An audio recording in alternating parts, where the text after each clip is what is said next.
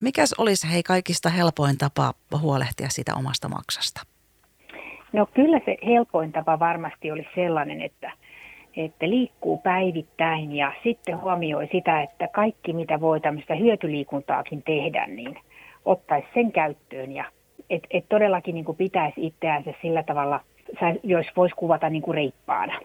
Että ei istu siellä sohvalla ja katsele televisioa, vaan, vaan tosiaankin niin kuin on, on liikkeessä ja, ja myöskin sitten vähän huolehtii paremmin siitä, siitä ruokailusta. Jos miettisi vaikka sitä siltä kannalta, että miten pitäisi jostain toisesta rakkaasta ihmisestä huolta, niin pitäisikö pitää samalla lailla itsestään? No se olisi kyllä aika suositeltavaa, että useimmitenhan me itsemme vähän niin kuin unohdetaan. Ja sitten mä ajattelisin siinä mielessä, että meillä on niin kauhea kiirus nykyään joka paikkaan. Niin, niin meillä unohtuu se oma hoito tai oman itsen hyvinvointi niin kuin aika, aika helposti.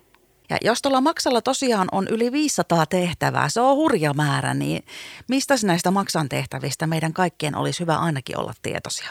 Huolehtii siitä, että myrkyt poistuu, ja, ja tavallaan sitten, kun puhutaan näistä myrkyistä, niin ne on tämmöisiä ulkopuolisia. Esimerkiksi alkoholi voidaan ajatella, että se rasittaa tosi kovasti siitä maksan toimintaa. Myös jotkut muut ympäristömyrkyt, eli, eli kaikki mitä on semmoista ylimääräistä, niin se maksa yrittää epätoivoisesti puhdistaa ja käy kovilla kierroksilla koko ajan tällä hetkellä jos nyt on, itse miettii, että ehkä voisi olla syytä jollakin tavalla tarkastaa sitä omaa maksaa ja sen rasvottumista, niin miten sitä otetaan selvää ja milloin aina tilanne pitäisi selvittää? Tällä hetkellä puhutaan siitä, että jos on se vyötärölihavuus on, on yli se 90 naisilla tai 100 miehillä, niin silloin pitäisi niin pikkusen ruveta katteleen, että minkämoista ruokaa esimerkiksi siihen lautasellensa laittaa ja kuinka paljon. Ja jos huomaa sen, että, että tota, ei hallitse sitä oikein, että se ruokahalu on vaan kauhean kova ja haluaa syödä ja, ja, ja tavallaan niin kuin, ei niin kuin pysty semmoisella omalla elämänhallinnallansa niin kuin saamaan niitä muutoksia siihen vyötäröympärykseen, niin kannattaa kyllä käydä lääkärissä ja pyytää, että otettaisiin tämmöisen ihan tavallinen maksa, maksa-arvo, eli tämmöinen alat-arvo. Katsotaan vähän, että onko, se, onko sitä rasva-arvoa siellä liikaa, ja samallahan ne ottaa sitten muutaman muunkin kokeen nimenomaan liittyen tähän maksa-aineenvaihduntaan. Ja, ja siitä saadaan aika hyvä kuva sitten, että minkämoisessa kunnossa se maksa on ja mitä itse kannattaa sitten sille ruveta tekemään. Eli, eli jos, saa varmistusta. Niinpä, eli jos on yhtään huolta siitä ja tuntuu, että ei pysty niillä omilla elintavoilla nyt ihan ainakaan heti omatoimisesti lähteä parantamaan mm-hmm. tilannetta, niin kannattaa lääkärin kanssa ottaa puheeksi. Ehdottomasti, tai ihan terveydenhoitajan kanssakin ja jos on työterveyttä, niin, niin siellä helpostikin ottaa työterveyden, työterveyshoitajan kanssa puheeksi, että mitä tälle nyt voisi tehdä ja minkämoisia mahdollisuuksia tässä nyt olisi, olisi sitten semmoiseen maltilliseen painon pudotukseen. Oliko se silleen, että se rassattunut maksa ei oireile mitenkään? No se valitettavasti on juurikin näin, että sitten vasta kun maksa rupeaa oireileen, eli tulee, tulee vähän tämmöistä painetta sinne sinne tuota oikealle puolelle kylvikaaren alle ja, ja, ja sitten mahdollisesti tulee vähän kellertävyyttä ihoon tai silmämoniin, niin siinä vaiheessa meillä on jo, jo mahdollisesti aika pitkälle, pitkälle edennyt maksasairaus. Eli siinä mielessä se vähän niin kuin semmoinen omavalvonta olisi tässä kyllä todella tärkeää juuri sen, sen, tota, sen vatsan ympäryksen, vyötärön ympäryksen niin kuin kanssa – Eli, eli kun kerran sitä ei oikein niin kuin pysty muuten todentaa kuin sitten niillä verikokeilla tai sitten jos lääkäri määrää tämmöisen tietokone kuvauksiin tai ultraääneen tai jotakin tällaista, että pystytään kuvantaa sitä maksaa, niin tärkeää kyllä todellakin olisi sitten niin kuin itse vähän huomioida sitä, että, että siellä voi olla joku sellainen asia siellä mun sisuksissani, joka mua sitten sairastuttaa vähän nopeammin kuin voisi edes ajatella. Ja miten sitten, jos semmoisen rasvomaksa-diagnoosin saa, niin voiko sen maksan siitä sitten vielä pelastaa jotenkin? Alkuvaiheessa, kun se todetaan, eli silloin kun sinne maksaan ei ole sidekudosta muodostunut vielä sinne maksakudokseen, niin se on hyvinkin palautuva tila. Eli että vaikka olisi aika voimakkaastikin rasvottunut se maksa, niin siitä huolimatta niillä elintavoilla on tosi tärkeä merkitys ja sitä pystyy niin kuin palauttamaan normaalimmaksi sitä maksan, maksakudoksen niin kuin terveyttä.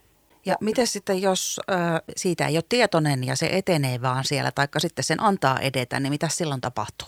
tämä rasvamaksa, joka on ei-alkoholiperäinen rasvamaksa, niin se ottaa monta, monta kymmentä vuotta niin kun kehiäksensä sitten oikein vakavaksi maksataudiksi, eli maksakirroon. Eli, eli se sitten, jos ei sille tehdä mitään, niin, niin, niin kyllä se kehittyy sitten se maksan sidekudos ja fibroti, fibrotisoituu siellä sillä tavalla, että, että sitten puhutaan siitä maksakirroosista, eli että on jo, on jo tosi pitkälle edennyt sitten se maksavaiva se tauti.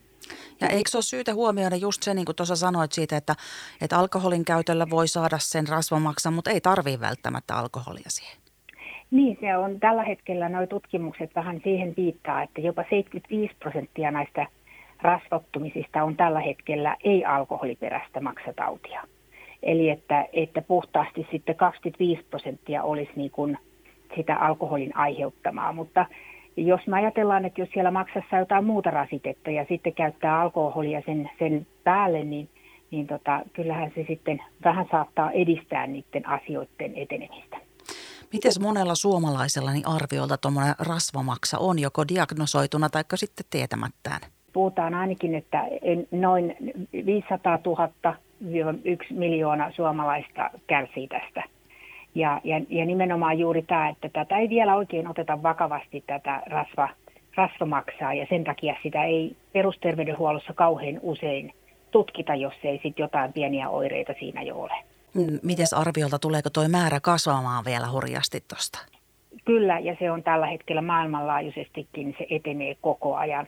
Eli, eli kyllä me, meillä terveydenhuolto puhuu jo tämmöisestä hyvinkin rasvamaksa-epidemiasta. Että jos me ajatellaan vaikka nyt sitten, että maksa haluttaisiin siirtää sen takia, että se on rasvottunut, niin, niin tota, Euroopassa se on kasvanut seitsemänkertaiseksi tämä tämä tota, maksan siir- siirto ö, syynä rasvamaksatauti.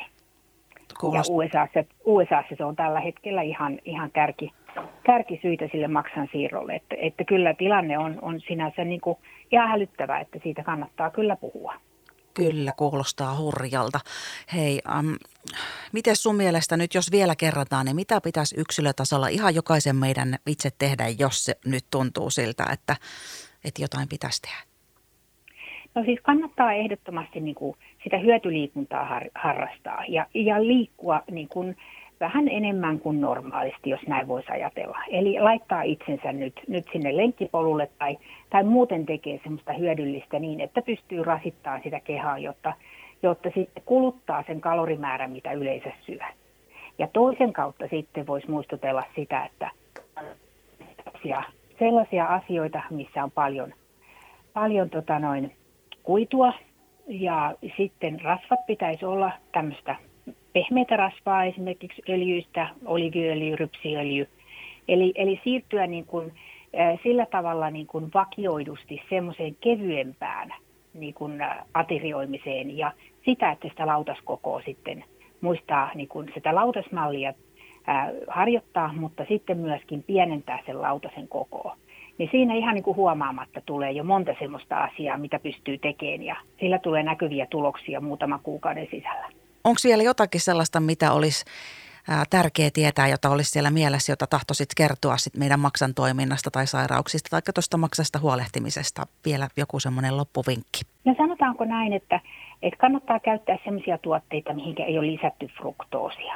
Että sit, sitä kun sieltä kaupasta menee, kattelee niitä ja, ja sitten myöskin, että ottaa sieltä – sieltä tota noin, niin, ä, aika vähärasvasia tuotteita ja, ja sitten semmoisia, mitkä ei ole kauheasti marinoituja nyt vaikka esimerkiksi grillikautena, niin, niin se on, on aika hyvä vinkki. Eli, eli paljon kasviksia ja, ja paljon vähä, vähärasvasta, mitä tahansa muuta tuotetta syökin. Nyt sitten hei, muistellaan ja ajatellaan ihan omia maksojamme tässä maksaviikolla, joka kestää perjantaille saakka. Ja minä kiitän hei Munuais- ja Maksaliiton maksa-asiantuntija Tarja Teitto Tuket, kun tulit mukaan Radiovauman iltapäivään meitä näistä tärkeistä asioista muistuttamaan. Kiitos ja oikein hyvää maksaviikkoa kaikille.